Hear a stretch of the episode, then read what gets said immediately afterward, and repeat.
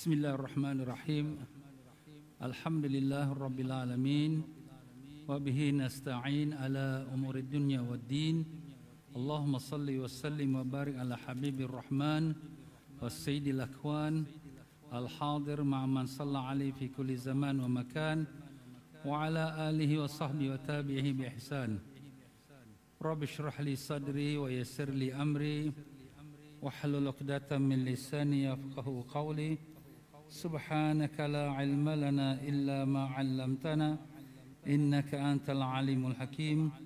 اللهم علمنا ما ينفعنا وانفعنا بما علمتنا وزدنا علما. اللهم يا معلم إبراهيم علمنا يا مفهم سليمان فهمنا. سبحانك لا علم لنا إلا ما علمتنا إنك أنت العليم الحكيم. ولا حول ولا قوة إلا بالله العلي العظيم. إلهنا أنت مقصودنا ورضاك مطلوبنا. أعطنا محبتك ومعرفتك. وصلى الله على سيدنا محمد وعلى آله وصحبه وسلم. والحمد لله رب العالمين. مسلمين مسلمات رحمكم الله. السلام عليكم ورحمة الله وبركاته. Alhamdulillah syukur pada Allah Ta'ala yang telah mengumpulkan kita dalam rumahnya. Jangan lupa kita berni'atikaf Nawaitu sunnat al-i'tikaf fi hazal masjid lillahi ta'ala. Sahaja aku niat i'tikaf dalam masjid ini kerana Allah. Mudah-mudahan sepanjang kita berada dalam rumah Allah ini Kita digunakan ganjaran pahala i'tikaf. Ganjaran pahala i'tikaf seperti mana dalam riwayat menyebutkan Siapa yang iktikaf kerana Allah dalam rumah Allah Allah jauhkan dia dari neraka Antara dia dengan neraka Tiga batang sungai. Dan setiap satu batang sungai Lebarnya antara langit dengan bumi. Itulah kelebihannya Kalau kita niat iktikaf Kalau tidak niat iktikaf Tak adalah pahalanya Kerana amalan itu bergantung kepada niat. Ya para jemaah sekalian Pada hari ini merupakan minggu kedua setelah kita membuka tirai pengajian kita hikam pada minggu yang lepas. Kita telah mengatakan insya-Allah pengajian kita hikam ni kita akan mulakan dengan penyucian hati kita, rohani kita sekejap sahaja iaitu dengan zikrullah. Dan zikrullah itu merupakan obat bagi hati kita, obat kepada rohani kita. Maka dengan itu kita akan membaca istighfar dan kemudian kita ikuti dengan membaca kalimat tauhid la ilaha illallah dan kemudian kita ikuti dengan bacaan Allah Allah dan juga selawat pada Nabi sallallahu alaihi wasallam. Kita pejamkan mata zahir kita, buka mata hati kita, khusyukkan hati kita pada Allah taala, lupakan segala ingatan dunia kita. Astaghfirullahalazim, astaghfirullahalazim, astaghfirullahalazim. Ila hadratin Nabi sayyidina Muhammadin sallallahu alaihi wasallam wa alihi al-athhar ashabil ajma'in. أجمعين شاء لله ولهم الفاتحة. أعوذ بالله من الشيطان الرجيم. بسم الله الرحمن الرحيم. الحمد لله رب العالمين الرحمن الرحيم. مالك يوم الدين. إياك نعبد وإياك نستعين. اهدنا الصراط المستقيم. صراط الذين أنعمت عليهم غير المغضوب عليهم ولا الضالين. آمين. فقلت استغفروا ربكم إنه كان غفارا. أستغفر الله أستغفر الله أستغفر الله أستغفر الله أستغفر الله أستغفر الله أستغفر الله أستغفر الله أستغفر الله. أستغفر الله أستغفر الله أستغفر الله أستغفر الله أستغفر الله أستغفر الله أستغفر الله أستغفر الله أستغفر الله أستغفر الله أستغفر الله أستغفر الله أستغفر الله أستغفر الله أستغفر الله أستغفر الله أستغفر الله أستغفر الله أستغفر الله أستغفر الله أستغفر الله أستغفر الله أستغفر الله أستغفر الله أستغفر الله أستغفر الله أستغفر الله أستغفر الله أستغفر الله أستغفر الله أستغفر الله أستغفر الله أستغفر الله أستغفر الله العظيم الذي لا إله إلا هو الحي القيوم وأتوب إليه.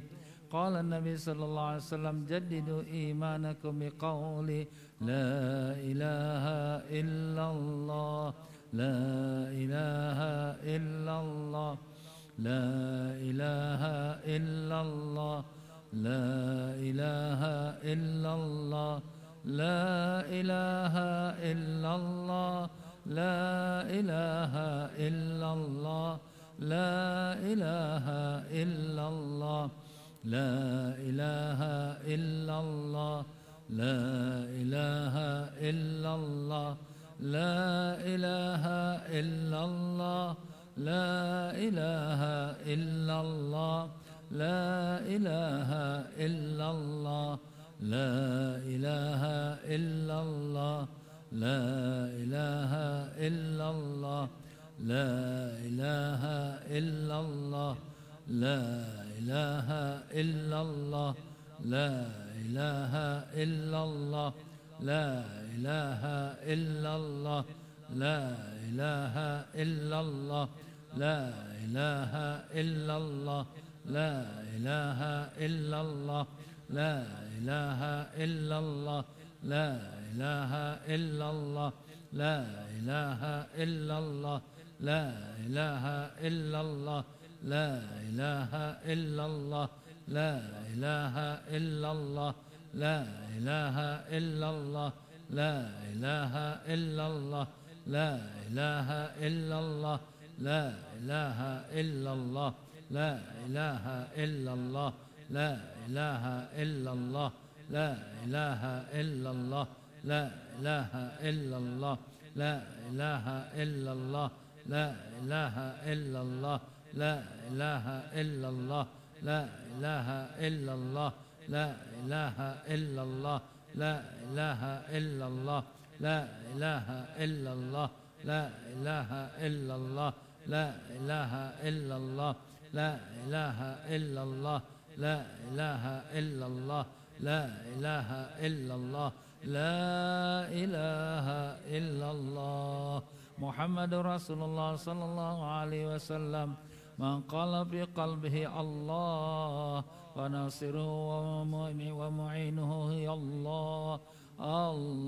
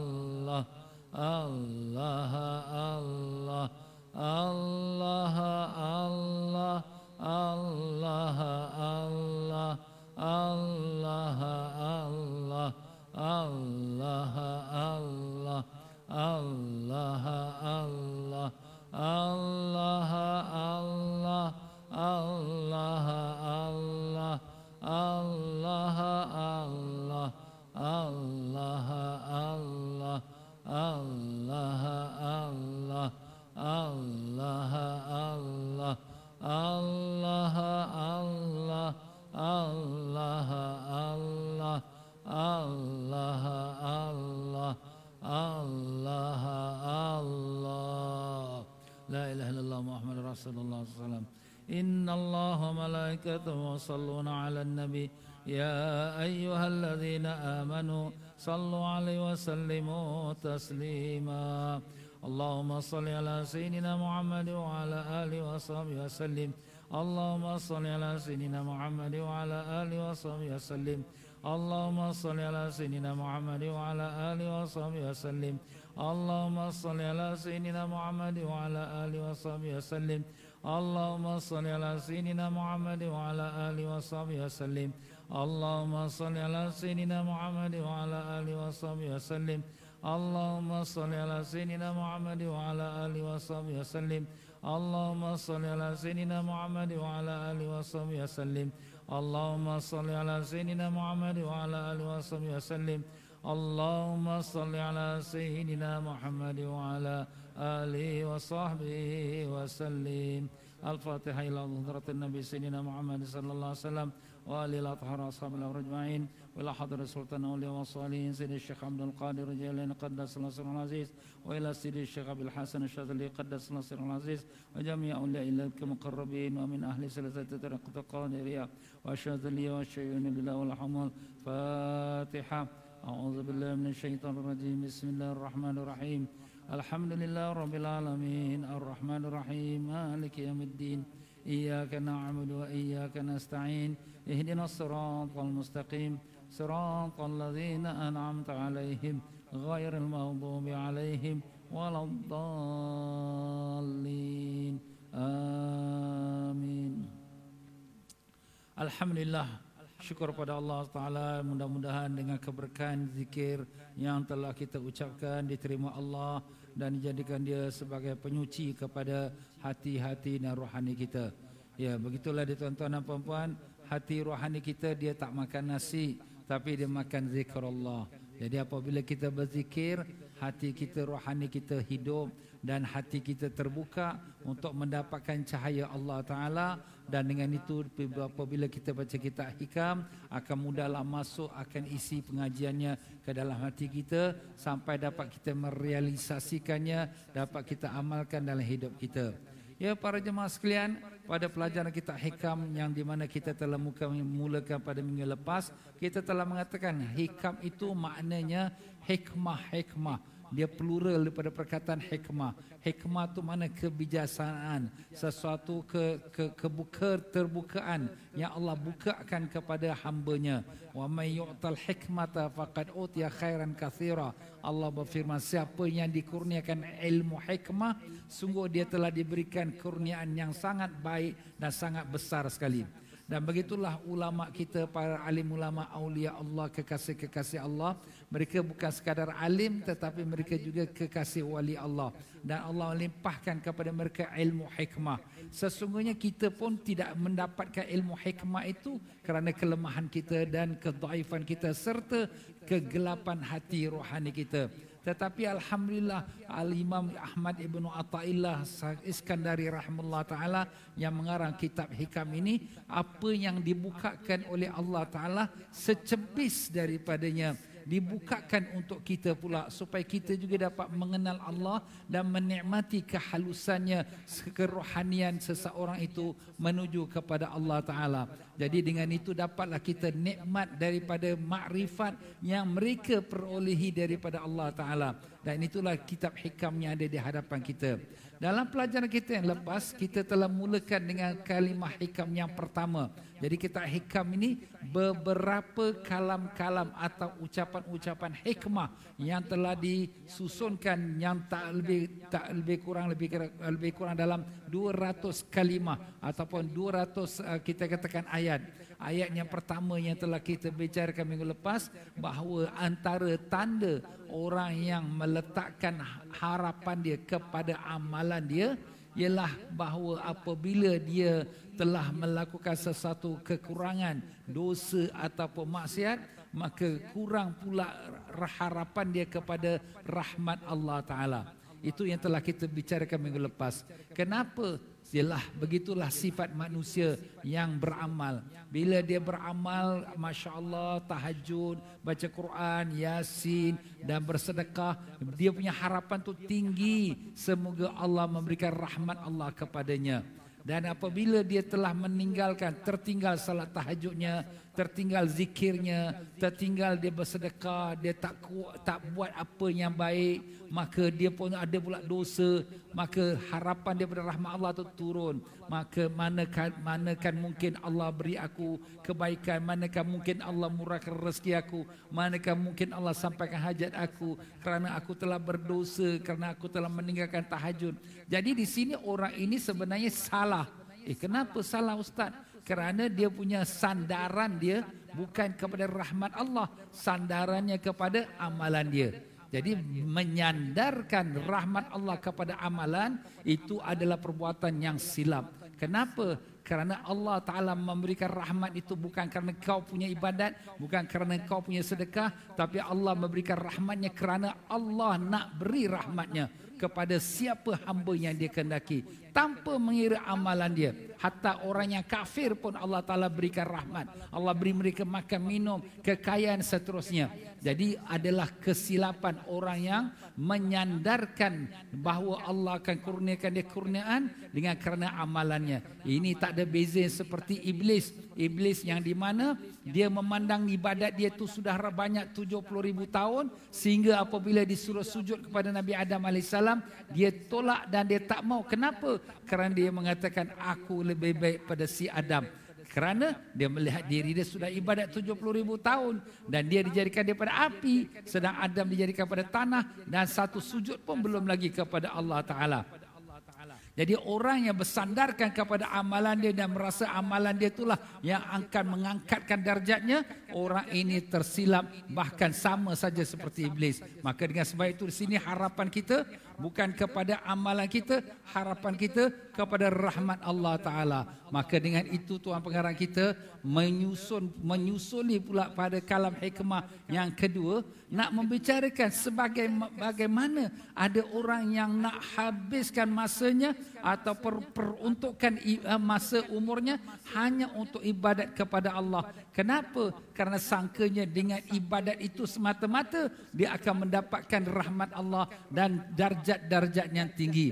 Maka dengan itulah kalam hikmah yang kedua pada malam ini kita menyambungnya di muka surat yang ke-11 kepada mereka yang ada kitab yang baru tu muka surat yang ke-10 kalau tak silap saya lah ya.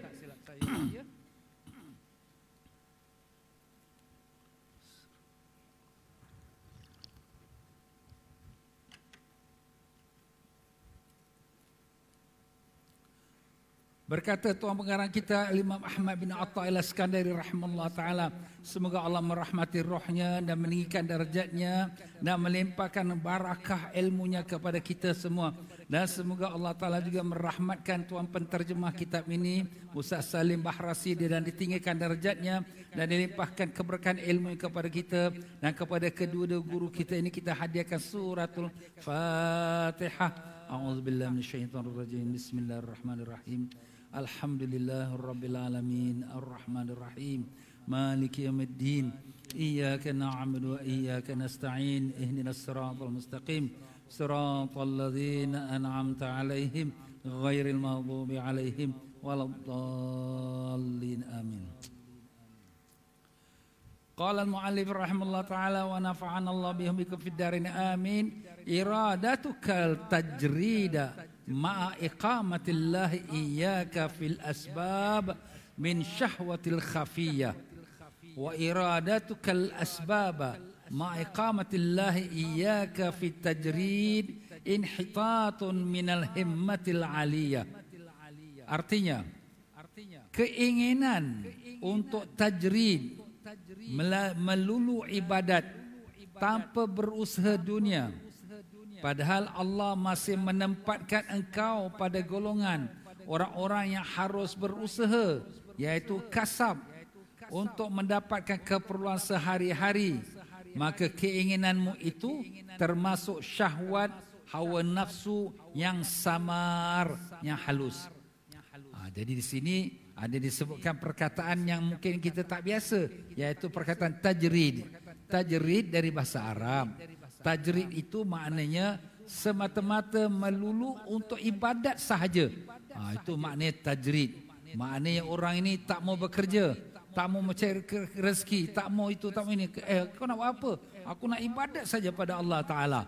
Ha, jadi orang yang seperti ini dia dinamakan tajrid dan di sini disebutkan yaitu padahal Allah masih menempatkan kau pada golongan orang-orang yang harus berusaha sedangkan dia ada tanggungjawab, ada keluarga, ada anak, ada rumah tangga, patutnya dia bekerja, patutnya dia berusaha mencari rezeki, mencari nafkah, tapi ditinggalkan semua itu semata-mata kerana nak mendekatkan diri kepada Allah, nak menjadi hamba yang beribadat sepenuhnya pada Allah.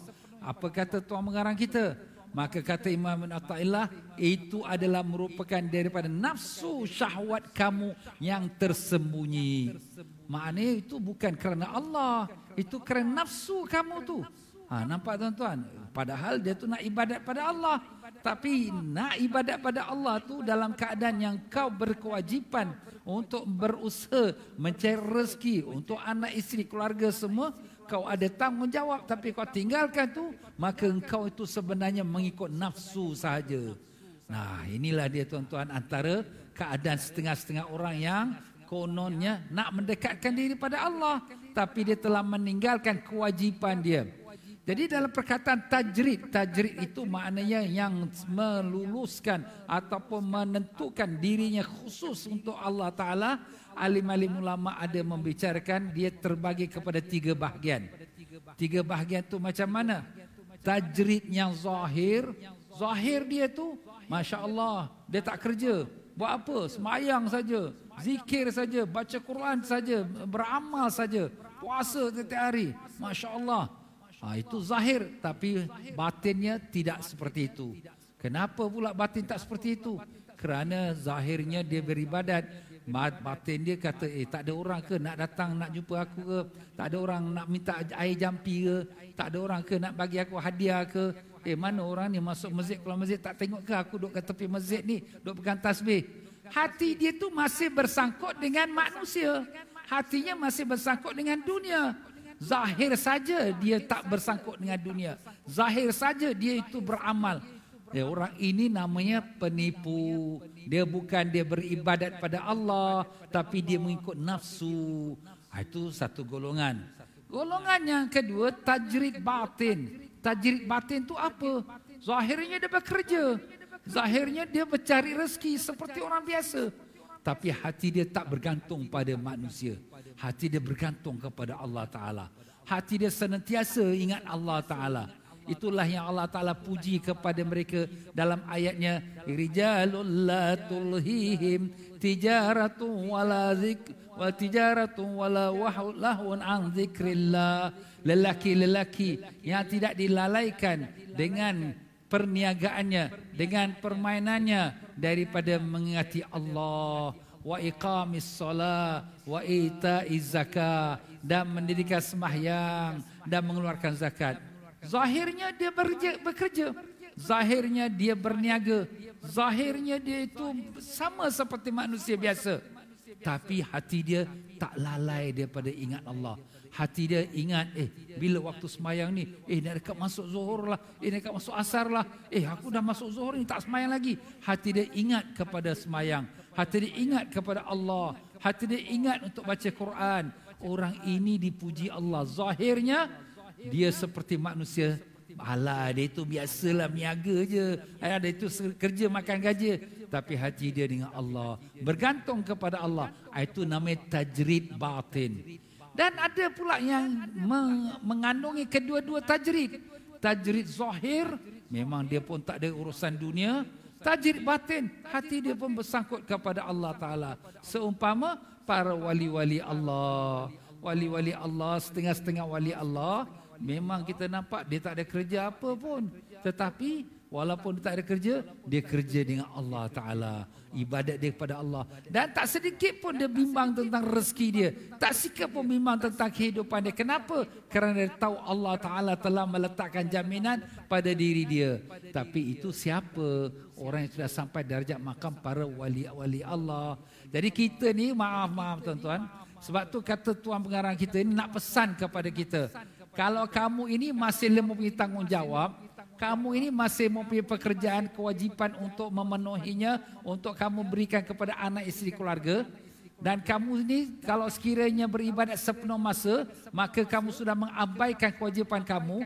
Kamu ini sebenarnya bukannya beribadat ini nafsu kamu. Kenapa kerana kamu sebenarnya pemalas tak mau kerja sebenarnya kamu ni berangan-angan kono nak jadi wali. Semoga-moga kamu mendapat karamah benda-benda pelik ha, merezeki datang bergolek depan mata. Jadi ini sebenarnya nafsu kamu yang tersembunyi. Tersembunyi. Orang tengok zahir wah dia ni ahli ibadat. Tapi sebenarnya ibadat tu ibadat nafsu. Maaf tuan-tuan. Jadi perkataan Imam Ibn Atta'illah ni dia bukan nak mengenunding jari pada sesiapa Ah, dia tu kena, dia tu kena. Jangan tuan-tuan. Kita belajar tasawuf ni, selalu kita menunjuk jari tu ke mana? Kepada diri kita. Ini akulah ni. Ini akulah ni. Supaya kita tak buruk sangka pada orang. Supaya kita memperbaiki diri kita. Supaya jangan kita melakukan sesuatu pada zahirnya ibadat. Tapi hakikatnya ialah nafsu kita. Na'udzubillah mazalik. Sebaliknya, keinginanmu untuk berusaha untuk kasab, kasab tu bahasa Arab untuk berusaha lah. Padahal Allah Ta'ala telah menempatkan dirimu pada golongan orang yang melulu ibadat. Mana orang yang tajrid. Tanpa kasab, tanpa usaha. Maka keinginannya demikian berarti menurun dari semangat dan tingkat yang tinggi. Ha, ini sebaliknya pula. Orang yang Allah Ta'ala telah angkat dia punya kedudukan dia. Allah Ta'ala telah beri dia masa untuk dia dapat penuhkan masa dengan ibadat. Alhamdulillah. Rezeki dia pun tak ada masalah. Alhamdulillah datang rezekinya. Datang kemurahan Allah Ta'ala pada dia. Tapi maaf kata dia tamak. Dia tak cukup lah. Orang tu rumah besar. Aku rumah ni pondok aja. Eh dia itu kereta besar. Aku ni kereta buruk aja. Dia rasa tak puas dengan apa yang dia ada. Dia pun menceburkan diri dengan pekerjaan dunia. Padahal apa yang Allah dah beri itu mencukupi keperluan dia. Dan tetapi kerana keinginan dia untuk dapat lebih daripada ke apa yang dia sudah ada, itulah namanya nafsu yang mana telah menjatuhkan dia daripada tempat yang tinggi kepada tempat yang rendah. Jadi kedua-duanya itu adalah silap dan salah. Siapa yang Allah Ta'ala telah letakkan dia darjatnya orang yang bekerja, teruskan kerjanya. Tapi ibadat taat syariat Allah jalan. Siapa yang Allah Ta'ala telah letakkan dia di tempat tajrid, di mana dia telah diberikan kemudahan, kelapangan, rezekinya sudah cukup ada. Dan dia sudah berada di tempat yang ahli ibadat. Teruskan dengan amal ibadat dia. Itulah ibaratnya. Maka jangan kita membuat keputusan dengan nafsu kita. Kita sangka kita nak mendekatkan diri pada Allah. Tapi sebenarnya ada nafsu yang tersembunyi di sebalik niat kita yang untuk ibadat pada Allah. Sebab kewajipan seseorang hamba menyerah kepada apa yang dipilihkan oleh majikannya lebih-lebih apabila majikan itu ialah Allah yang mengetahui benar-benar apa yang menguntungkan baginya dan apa yang menyusahkannya. Kita ni pekerja. Majikan kita letak kat mana? Eh, kau jadi tempatnya duduk depan sini. Kau pergi hantar barang ni. Eh, kau pergi buat uh, urusan ini. Apa yang disuruh oleh majikan kita, kita jalankan. Sebab kita tahu, kita pekerja. Dia majikan. Apalagi kalau kita mengetahui majikan kita ialah Allah. Dialah Tuhan, kita hamba. Apa yang Allah letakkan kita? Yes, aku terima ya Allah. Aku syukur padamu ya Allah. Aku reda ya Allah. Allah letakkan kepandaian kita kepada urusan perubatan. Silakan dengan urusan perubatan. Allah letakkan kepandaian kita untuk kita berniaga. Silakan dengan berniaga. Allah berikan kepandaian kita untuk kita menjadi pemandu. Silakan jadi pemandu. Ini semua sudah ditetapkan oleh Allah Taala.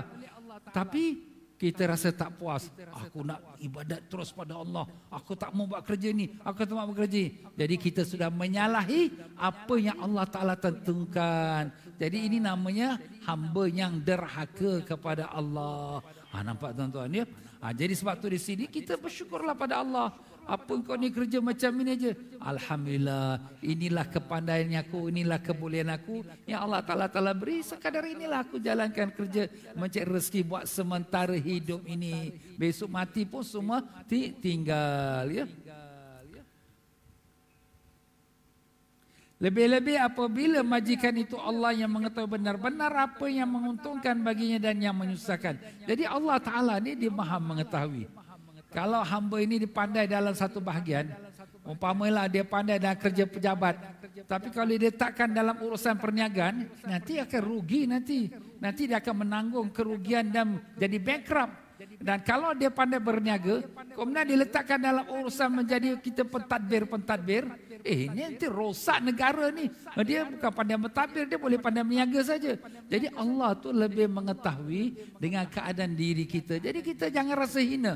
Jangan rasa rendah dengan apa yang Allah Ta'ala dah tentukan untuk kita. Ya Allah, ada orang kerja hebat-hebat. Aku ni kerja macam ini saja. Ah, malu aku. Jangan. Kenapa? Sebab ini yang Allah Ta'ala tentukan. Rezeki engkau datang pada engkau melalui kerja yang kau lakukan. Yang Allah telah tentukan untuk engkau. Jadi macam itulah kita reda dengan ketentuan Allah Ta'ala. Dan tanda bahawa Allah menempatkan dirimu dalam golongan orang yang harus berusaha apabila terasa ringan bagimu sehingga tidak menyebabkan tertinggalnya sesuatu kewajipan dalam agamamu juga menyebabkan kau tidak tamak dan rakus terhadap hak orang lain. Ha, dia ada tanda juga. Tanda yang Allah Ta'ala menetapkan kau dengan urusan pekerjaan dunia kau. Apa tandanya Ustaz? Tandanya kita dapat jalankan kerja kita dengan baik. Kita tidak menyusahkan orang. Dan kita dapat menjalankan pula kewajipan agama. Sembahyang kita tak tinggal, kita dapat berpuasa, dapat pula kita datang belajar kelas agama. Alhamdulillah. Nak apa lagi? Yang kewajipan kita untuk mencari rezeki pun sudah ada dan kewajipan kita kepada Allah pun dapat laksana. Syukur alhamdulillah. Maaf maaf kata, oh dia dapat kerja, tapi kerja dia tu susah nak semayang. Kau dia dapat kerja tapi datang kelas agama pun susah datang kelas agama. Tak dapat datanglah ustaz kerjalah. Kalau macam tu carilah kerja yang dapat kau datang kelas agama dan carilah kerja yang dapatkan semayang dengan baik walaupun kita kata sekadar lima waktu yang fardu tapi dapat mengerjakan pada waktunya tidaklah sampai qada-qada sampai kita balik rumah baru nak semayang ha, jadi kita lihat kepada apa pekerjaan kita lakukan. Kalau kerja kita sudah memang bagus, dah dapat rezeki, kemudian memang dapat masanya untuk kita ibadat, dapat datang belajar dan tak ada pula kita kekurangan. Memanglah kurang kita punya gaji. Orang lain gaji RM10,000, aku gaji hanya RM2,000 saja. Tapi cukup untuk makan minum anak isteri keluarga kita. Sudah syukur Alhamdulillah. Itulah ketentuan Allah untuk kamu. Dan kamu bersyukur kepada Allah SWT. Itulah yang dipesankan oleh tuan-tuan guru kita ini. Dan tanda bahawa Allah Ta'ala mendudukkan dirimu dalam golongan hamba yang tidak berusaha, iaitu tidak berkasab, apabila Tuhan memudahkan bagimu keperluan hidup dari jalan yang tidak disangka.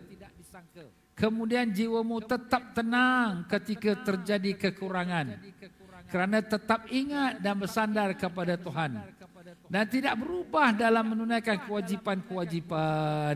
Ha, tandanya orang itu Allah Ta'ala pilih untuk duduk dalam makam darjat tajrid.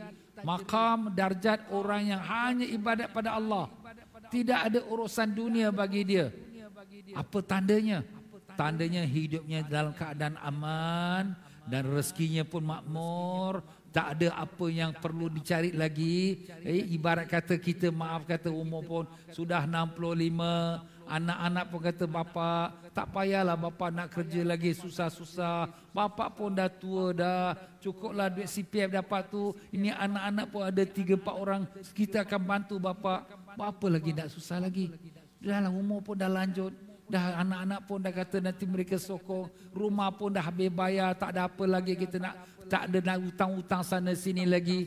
Jadi tumpukan pada ibadat, dapat sembahyang tahajud, dapat sembahyang duha. Dulu masa bekerja, nak sembahyang duha pun susah nak dapat. Dulu masa bekerja, nak sembahyang tahajud pun terkejut saja. Susah nak bangun tahajud, penat, letih kerja. Ini sekarang anak-anak pun kata bapak tak payahlah susah-susah lagi. Bapak pun dah berumur dah. Sudahlah bapak tumpu pada ibadat. Alhamdulillah dan dia pun tak ada rasa susah. Dan apabila sekiranya pada sesuatu masa kekurangan duit dia atau kekurangan ekonomi dia dia pun tak rasa gusar. Dia tenang. Kenapa? Sebab dia tahu semua itu datang daripada Allah. Dan dia menyerahkan diri dia kepada Allah. Ah, itu maknanya orang ini memang Allah pilih untuk duduk makam tajrid. Untuk duduk di dalam peringkat orang yang menyerah sepenuhnya ibadatnya kepada Allah Taala. Ha, jadi di sini kita bukan boleh buat-buat. Oh aku nak ibadat saja pada Allah Taala. Eh nanti dulu engkau ada tanggungjawab. Anak isteri kau siapa nak bagi makan? Oh tawakal Allah. Eh mana boleh macam tu? Nabi kita pun bekerja juga berusaha. Sayyidina Abu Bakar, Sayyidina Umar pun bekerja juga dan begitu juga sama sahabat-sahabat. Satu masa Sayyidina Umar radhiyallahu an dia masuk ke dalam masjid, dia tengok pemuda-pemuda sedang duduk berzikir. Dia pun datang dengan rotan, dia pun halau pemuda-pemuda itu pergi ke pasar, pergi bekerja. Bukan ini caranya yang diajar oleh Nabi kita. Kenapa? Sebab kita disuruh ibadat tapi jangan mengabaikan tanggungjawab dan kewajipan kita kepada mereka yang di bawah tanggungan kita. Subhanallah tuan-tuan, Islam ni agama yang adil, bukan agama la rahbaniyah tapi Islam. Kata Nabi, tidak ada ke kita katakan rahbaniyah. Rahbaniyah tu pertapaan. Pertapaan tu apa? Dia tak buat ibadat, tak buat kerja. Hanya betapa ibadat saya pada Allah. Tidak ada pertapaan dalam Islam. Ha, itulah ibaratnya. Ha, jadi begitulah dia ajaran Islam kita. Ha, tapi kalau orang yang sudah sampai masanya Allah Ta'ala nak pilih seperti para wali-wali Allah, seperti orang yang dah berumur, seperti yang kita contohkan tadi, Alhamdulillah terserah kepada Allah yang menentukan baginya. Syaitan sebagai musuh manusia tidak suka bila melihat manusia itu tenang. Maka ia akan datang membisikkan kepada manusia supaya tidak puas terhadap apa yang telah diberikan Allah kepadanya dan selalu membayangkan kepadanya kesenangan, kemewahan, ketenangan orang lain untuk membangkitkan sifat tamak dan rakus, iri hati terhadap apa yang bukan bahagiannya. Sehingga apabila dia melepaskan sifat yang tenang, tenteram itu untuk menurutkan sifat tamak dan rakusnya. Kita sudah ada rezeki, kita sudah ada kerja, kita sudah ada bisnes, rezeki pun alhamdulillah syukur tak pernah putus cukup untuk anak isteri keluarga rumah tangga semua cukup. Tapi ni setan sudah datang. Eh dia itu ada 10 kedai engkau baru satu kedai. Eh dia itu ada 10 kereta engkau baru satu kereta. Eh dia itu ada rumah empat biji engkau baru satu biji. Nah ini datang sifat rakus. Jadi asal-asalnya cukuplah dengan satu kedai dia, satu kerja dia, meniaga dia, dapat datang belajar, dapat semayang, dapat eh, solat Jumaat, syukur bagus.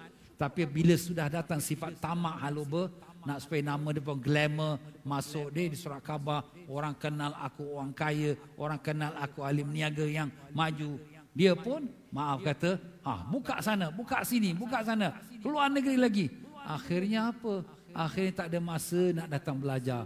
Akhir semayang pun compang camping. Akhirnya anak isteri pun tak jumpa. Jumpa yang bila? jumpanya seminggu sekali atau sebulan sekali. Kenapa? Sibuk outstation kat luar negeri. Kenapa? Ada miaga lagi kat luar. Masya Allah. Berapa lama nak hidup tuan-tuan? Seribu tahun? Seratus tahun? Tak ada. Kita pun tak tahu. Umur kita malam ni ke besok saja Allah boleh ambil. Tapi itulah setan ni bisikan. Eh orang lain maju, kau tak maju-maju. Kau satu, satu kedai je. Kau satu bisnes saja. Ah dia sudah cocok-cocok. Akhirnya kita pun gairah nak jadilah orang yang ternama, yang sudah dipopularkan, yang dikenali orang. Ah ini setan ni kerja. Ah ini sifat tamak ni tuan-tuan. Sebab tu di sini kita ialah bukanlah salah nak cari kekayaan, tapi kita kena ingat kita ada dua rumah tuan-tuan. Apa tu dua rumah? rumah dunia dan rumah akhirat. Kalau sekiranya kita ni nak pindah rumah tuan-tuan, kita sekarang dah jual flat kita. Kita dah jual rumah kita. Lagi berapa bulan kau duduk ini? Lagi tiga bulan aja. Lepas ni aku nak kena kosongkan, nak serah kunci ni. Aku dah jual dah ni. Kau nak pergi mana? Aku dah belilah flat satu flat tu. Aku dah belilah satu rumah tu. Apa kita punya fikiran kita? Nak siapkan rumah tu. Nak renovate dia. Nak cantikkan dia. Pasal kita nak pindah ke sana.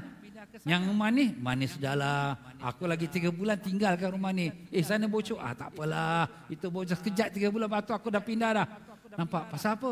Pasal kita tahu kita tak duduk lagi kat, kat rumah ni. Kita nak pergi rumah yang baru sana. Kita pun macam itulah juga. Rumah kita yang dunia ini nak kita tinggalkan. Bila nak pergi kau nak tinggalkan rumah dunia ni? Entahlah. Mungkin malam ni, mungkin besok kalau panjang umur lagi setahun. Kalau lagi panjang umur sampai umur aku 65 tahun. Atau 70 tahun paling maksimum. Mungkin lepas tu aku meninggal. Tapi rumah yang nak pergi mana? Akhirat tu. Itu bukan 10 tahun, bukan 100 tahun. Khalidina fiha abada. Selama-lamanya. Habis macam mana kita? Dah siap rumah sana? Dah hiaskan? Dah renovate? Dah pergi hantar buat dia punya perhiasan semua? Itulah yang patut kita persiapkan. Rumah dunia ini, ialah syukurlah apa yang ada. Alhamdulillah. Bukanlah kita kata jangan bekerja. Macam tadi kita sebut, bekerja kewajipan kita. Tetapi jangan sampai melupakan kita daripada persiapan untuk kembali ke rumah akhirat. Itulah yang lebih kita perlu pentingkan dan perlu kita tanyakan diri kita. Begitulah firman Allah Ta'ala yang menunjukkan bagaimana tipu daya syaitan terhadap Nabi Adam dan Siti Hawa. Jadi Nabi Adam dan Siti Hawa itulah datuk kita dan nenek kita yang pertama. Apabila Allah Ta'ala jadikan Nabi Adam AS, Allah Ta'ala mengangkat darjat Nabi Adam menjadi khalifah, ketua, pemimpin. Maka disuruh semua malaikat-malaikat yang di langit sujud pada Nabi Adam AS. Tapi iblis tak nak sujud. Jadi Iblis tak nak sujud tu sebagai dia rasa marah. Kenapa Adam yang diangkat jadi khalifah? Aku dah ibadat pada Allah 70 ribu tahun. Ha, ini Adam sekali sujud pun tak pernah. Dia pula jadi khalifah. Aku pula disuruh sujud. Marah si Iblis ni. Sombong dia. Takabur dia. Maka dia tak mau sujud pada Nabi Adam AS. Oleh kerana dia engkar perintah Allah. Dia dibuang daripada daripada syurga. Apabila dia dibuang pada syurga, dia nak masuk pintu syurga, malaikat tak bagi masuk. Maka dia pun cari jalan bagaimana nak masuk syurga. Maka dia pun nampak ular. Ular dalam syurga. Itu semua kawan-kawan dia. Sebab dia memang dah duduk syurga dah si iblis ni. Dia pun panggil ular, mari, mari, mari. Ha, ular pun keluarkan kepala dia daripada pagar syurga tu. Kemudian dia pun kata, eh kau buka mulut kau, aku masuk mulut kau. Kau bawa aku masuk dalam syurga. Maka ular pun buka mulutnya, masuklah si iblis ini dalam mulut ular, masuk dalam syurga. Maka iblis ni pun bila duduk dalam syurga, apa dia buat? Dia pun duduk bersandar di satu pokok dan dia pun meniup serunai.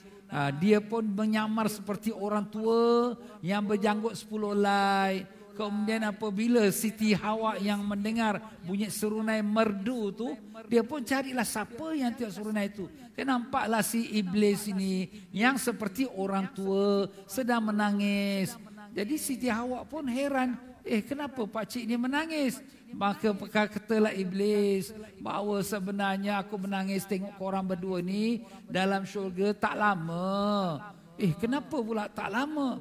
Ha, kalau kau nak lama nak kekal dalam syurga, kau makan buah pokok ini. Inilah dia pokok buah ini. Kalau kau makan, kau kekal dalam syurga. Siti Hawa kata, inilah pokok buahnya yang di Allah larang kita makan. Kata Iblis, itu rahsianya. Kalau kau makan, kau akan jadi macam malaikat duduk dalam syurga, tak keluar. Tapi kalau kau tak makan, kau akan kena keluar. Ha, jadi ini tipu daya syaitan kepada datuk kita Adam dan Siti Hawa. Ha, itulah Allah Taala nak ceritakan kepada kita semua. Yaitu firman Allah Subhanahu wa taala auzubillahi minasyaitonir rajim. Ma nahakuma rabbukuma an hadhihi syajarah illa an takuna malakain atau takuna minal khalidin. Berkata syaitan, Tuhan tidak melarang kamu mendekati pohon ini melainkan supaya kamu tidak dapat mencapai kedudukan para malaikat atau tidak dapat kekal dalam syurga. Dia menipu pada Nabi Adam dan Siti Hawa. Kalau kau tak makan, kau kena keluar dari syurga. Kalau kau makan, kau akan jadi malaikat kekal dalam syurga. Jadi itulah tipu daya syaitan. Dalam surah Taha pula Allah Taala sebutkan fawaswasa ilaihi syaitanu qal ya adamu hal adulluka ala syajaratil khuld wa mulkin la yabla maka membisikkan syaitan ya dia berkata hai Adam sukakah aku tunjukkan kepadamu pohon khuldi sesuatu yang dapat mengekalkan kamu dan kekayaan yang takkan habis, yang takkan rosak. Jadi iblis ini dia menipu pada Nabi Adam dan Hawa supaya mereka melanggar perintah Allah yaitu dengan makan buah larangan ini supaya mereka kekal. Kalau tidak, maka kamu akan keluar dari syurga. Habis apa jadi? Nabi Adam AS dengan Siti Hawa makan kita? Makan. Kenapa? kerana nak duduk dalam syurga nak kekal dalam kesenangan tak mau keluar pada syurga. Kalau keluar pada syurga nanti susah. Dalam syurga apa nak semua dapat? Bukan macam kita kat dunia. Nak apa pun kena kerja. Nak makan pun kena masak. Kalau sekiranya nak rumah cantik pun kena bayar ratus-ratus ribu. Kalau tidak juta. Ya syurga rumah macam istana, macam raja-raja di dalam syurga. Nak makan apa pop depan mata saja. Ha, itu syurga tuan-tuan. Syurga ni nikmat tuan-tuan. Sebab tu kita orang beriman ni dunia ni maaf tuan-tuan. Hapuk syurga pun tak ada. Maaf kata kotor syurga pun tak ada. Dunia tak ada apa pun. Sikit saja tapi manusia kena terlupa. Jadi oleh kerana itulah maka Nabi Adam dan Siti Hawa sudah digoda oleh syaitan untuk supaya mereka rasa sifat tamak, ingin nak kekal dalam syurga. Ha, ini yang nak, dibagi tahu ni tentang sifat syaitan membisikkan supaya kita tamak kepada keduniaan kita untuk kita lebih-lebih padahal kita tidak bawa ke mana-mana. Nah, ini sebenarnya memang betul ada satu hikmah. Hikmah Allah Ta'ala. Jadi Siti Hawa pun makan Apabila Siti Awak makan dia telan telan habis sampai masuk perut dia. Ha, jadi sebab itu orang perempuan apabila setiap bulan dia datang kotor, buang kotoran dia. Kenapa? Sebab nenek dia yang pertama telah makan benda yang kotor, yaitu buah yang dilarang oleh Allah. Ha, tetapi kalau sekiranya Siti Hawa tak makan, maka tak adalah kisahnya kita nak turun ke dunia. Tapi bila Siti Hawa dah makan, semakin Nabi Adam pun makan juga. Tapi Alhamdulillah bila Nabi Adam makan, Allah perintahkan Jibril tahan buah kholi itu kat tekaknya. Tak boleh telan habis. Tersangkut kat tekak. Ha, jadi mujur jugalah ya. Sebab tu kita orang lelaki semua ada buah kholi kat tekak kita. Cuba rasa ada ke tak ada. Kalau tak ada ni something wrong ni. Ya, ha, nampak? Orang perempuan, perempuan licin ni tak ada. Licin je. Sebab nenek nenek awak dia telah habis. Tapi kalau sekira si Nabi Adam telah habis, hey, Pak Imam tak datang Jumat kenapa? Uzur. Allah. Pak Imam pun uzur. Nasib baik Pak Imam tak uzur. Ah, Alhamdulillah. Ini hikmah Allah Ta'ala. Jadi sini kita tak kata Nabi Adam dengan Siti Awak buat dosa. Tidak. Nabi-Nabi itu maksum. Terpelihara pada dosa. Tapi Ustaz dia dah, mak dah makan buah larangan ni. Itu hikmah Allah. Kenapa hikmah Allah? Supaya jadi sebab turunnya Nabi Adam dan Hawa ke dunia. Kalau Nabi Adam dan Hawa duduk dalam syurga, dalam syurga tak ada beranak.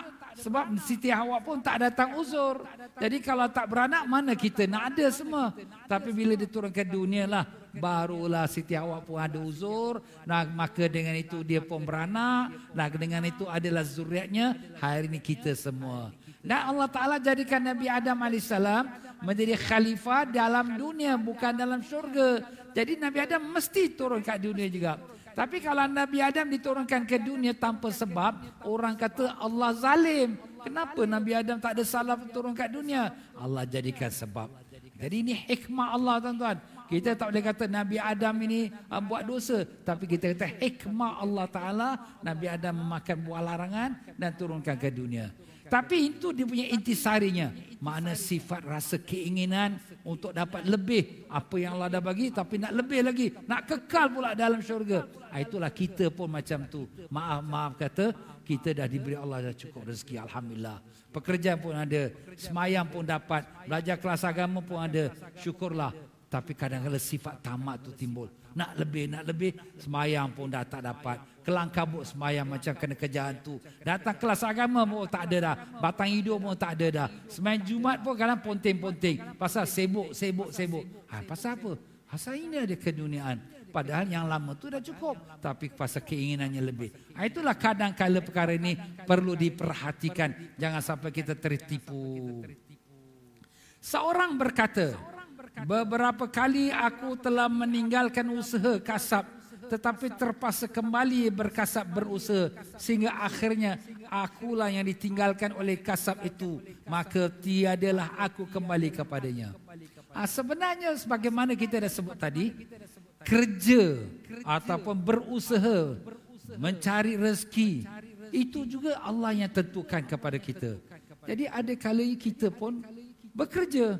Tapi Ustaz setiap sekali saya kerja ni tak lama saya kena buang lah. Tak sesuai lah kerja.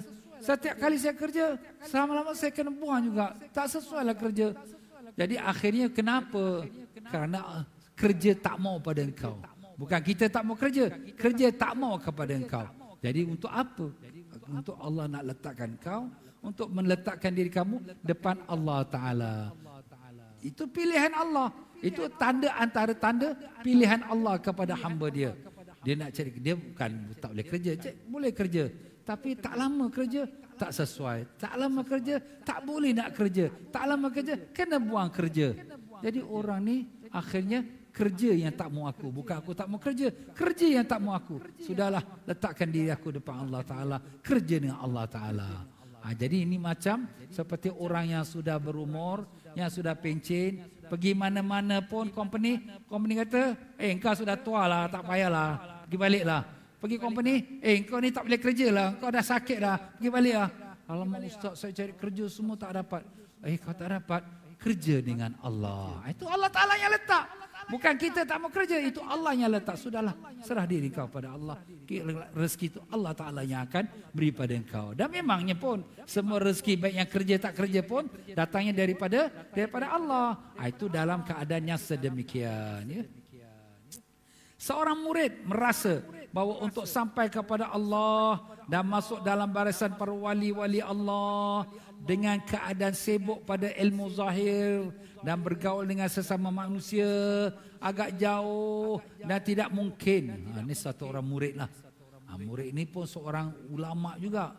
Ha, seorang ulama dia rasa diri dia ni ya nak dekatkan diri pada Allah Taala, ya nak mendampingi Allah Taala. Tapi dengan dia bergaul dengan orang ramai, ha, dengan dia sibuk dengan mengajar, dia terasa susah nak sampai dekat dengan Allah Taala. Jadi rasa hati dia tu dia nak tinggalkan, nak tinggalkan mengajar ni semua, nak tinggalkan bergaul dengan orang ramai, nak tumpu diri dia pada Allah Taala. Maka murid ini seorang ulama juga, dia pun datang masuk ke kelas gurunya yang bernama Imam Abdul Abbas Al-Mursi. Ha, di sini tak sebut namanya. Ha, ini saya dapat dapat kitab yang lain, nama gurunya Imam Abu Abbas Al-Mursi. Ha, Imam Abdul Abbas Mursi ini makamnya ada di Iskandaria. Di mana tu? Di Mesir. Memang dia seorang wali Allah besar. Masya Allah. Maka murid ini pun datang duduk dengan hati nak bertanya lah pada gurunya. Nak bertanya supaya uh, tuan guru, tuan syekh, saya ini nak tinggalkanlah mengajar. Saya tak mau capung orang. Saya nak tumpu hati saya pada Allah. Dia pun duduk dalam kelas itu. Sebelum dia tanya kepada gurunya, gurunya sudah mula berbicara. Apa kata gurunya? Lalu aku pergi menghadap kepada guruku. Gurunya itu Abu Labas Al-Mursi. Tiba-tiba sebelum aku sempat bertanya, guru pun bercerita. Ha, Syekh ini pun bercerita. Ada seorang terkemuka, seorang ulama dalam ilmu zahir, ilmu syariat. Ketika ia dapat merasakan sedikit dari perjalanan ini, perjalanan tarekah ini, ia datang kepadaku berkata, aku akan meninggalkan kebiasaanku mengajar duduk dengan orang ramai untuk nak mengikuti perjalananmu iaitu mengikuti jalan tarekah nak berzikir nak beramal sahaja ini tuan guru ni ceritakan. Ceritakan. Ini sebenarnya murid itu belum tanya. Tapi dia sudah beritahu kepada orang ramai murid ini bertanya. Maknanya dia sudah membaca apa dalam hati murid dia. Wali-wali Allah ni Masya Allah ya. Allah buka kasyaf. Kasyaf tu apa? Nampak apa yang dalam hati kita. Kita sembunyikan dalam hati kita. Kita nak tanyalah Tok Syekh ni. Belum sempat nak tanya, Tok Syekh dah beri jawapan. Ha, ini jawapan. Eh, eh, aku baru niat nak tanya dia. Dia dah bagi aku jawapan dia. Ini para wali-wali Allah. Allah Ta'ala bagi kelebihan yang luar biasa tuan-tuan. Ya. Maka jawapannya, ha, iaitu mana Syekh ni, dia menceritakan pertanyaan murid itu. Dan dia pun memberi jawapannya. Jawapannya, bukan itu yang harus kamu lakukan. Tetapi tetaplah dalam keadaan kedudukanmu. Kamu mengajar, kamu bergaul dengan orang.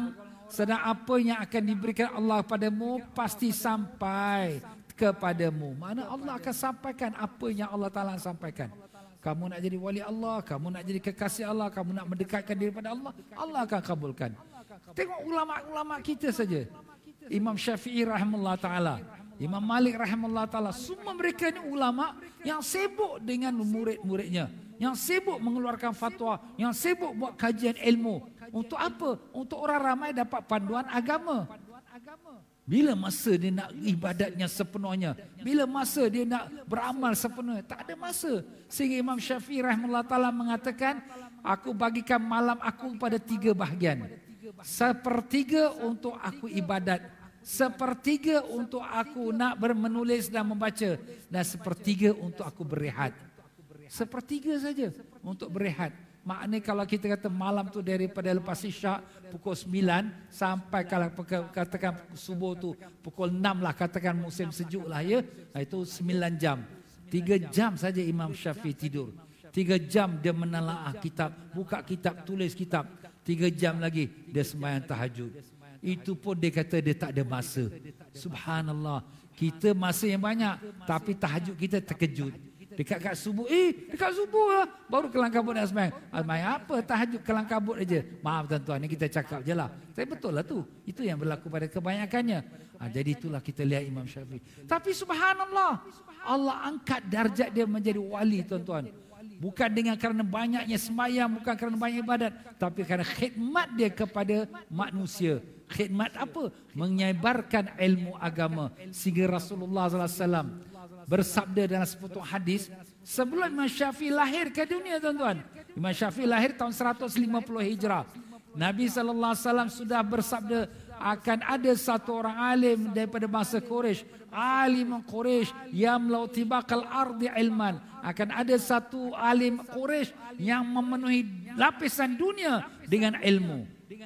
Ulama-ulama cari, ini siapa ni orang alim Quraisy ini? Dicari-cari dalam golongan orang Quraisy, memang ada beberapa ulama, tapi ilmunya tersebar tak ada seperti Imam Syafi'i. Ilmu Imam Syafi'i tersebar seluruh dunia kelebihan Imam Syafi'i tuan-tuan.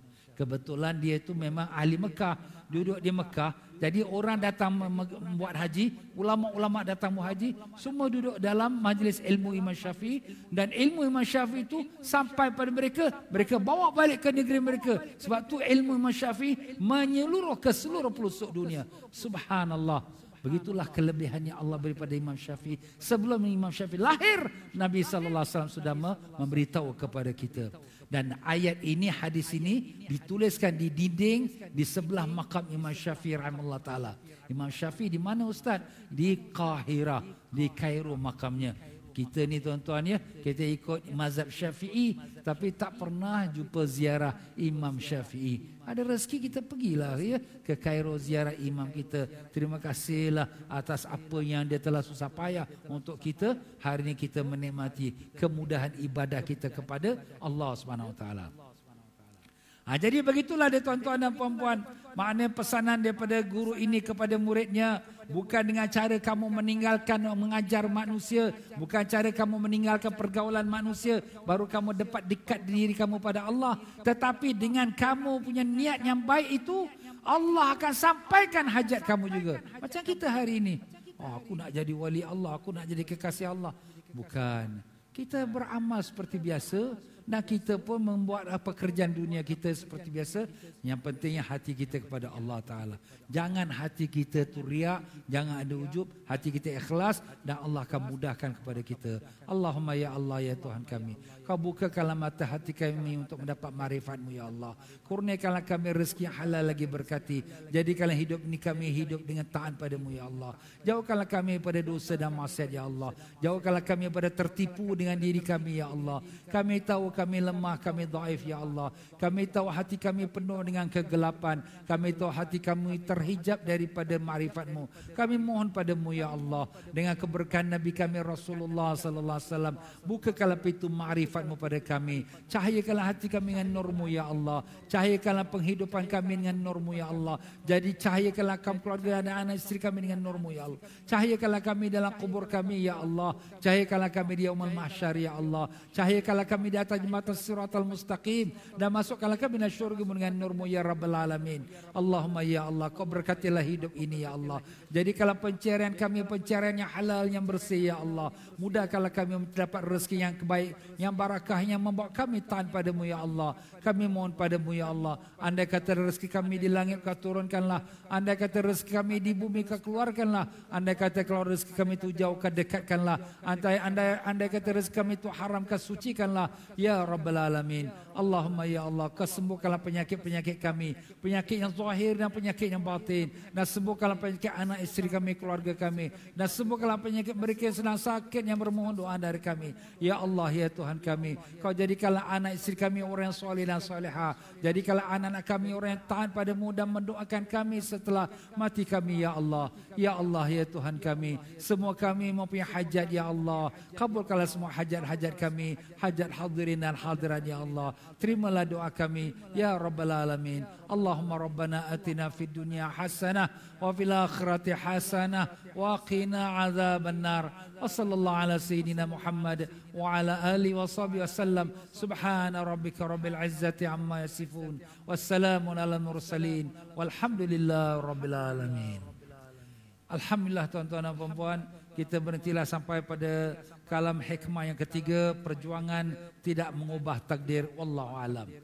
Ya para jemaah sekalian insyaallah pada masa minggu hadapan ini kita akan dikunjungi oleh ulama daripada Mesir iaitu bekas mufti Mesir Syekh Ali Jum'ah insyaallah. Alhamdulillah negara kita beruntung tuan-tuan ya. Masa setiap masa ada saja kunjungan alim-alim ulama dan bukan calon-calon ulama pula masya-Allah ha, jadi insya-Allah Syekh Ali Jum'ah ialah bekas mufti Mesir. Beliau akan kunjung ke Singapura pada minggu hadapan dan insya-Allah akan ada diadakan majlis Maulid Rasul sallallahu alaihi wasallam pada tanggalnya iaitu 19 hari bulan hari 19 hari bulan Oktober ini di Masjid Sultan.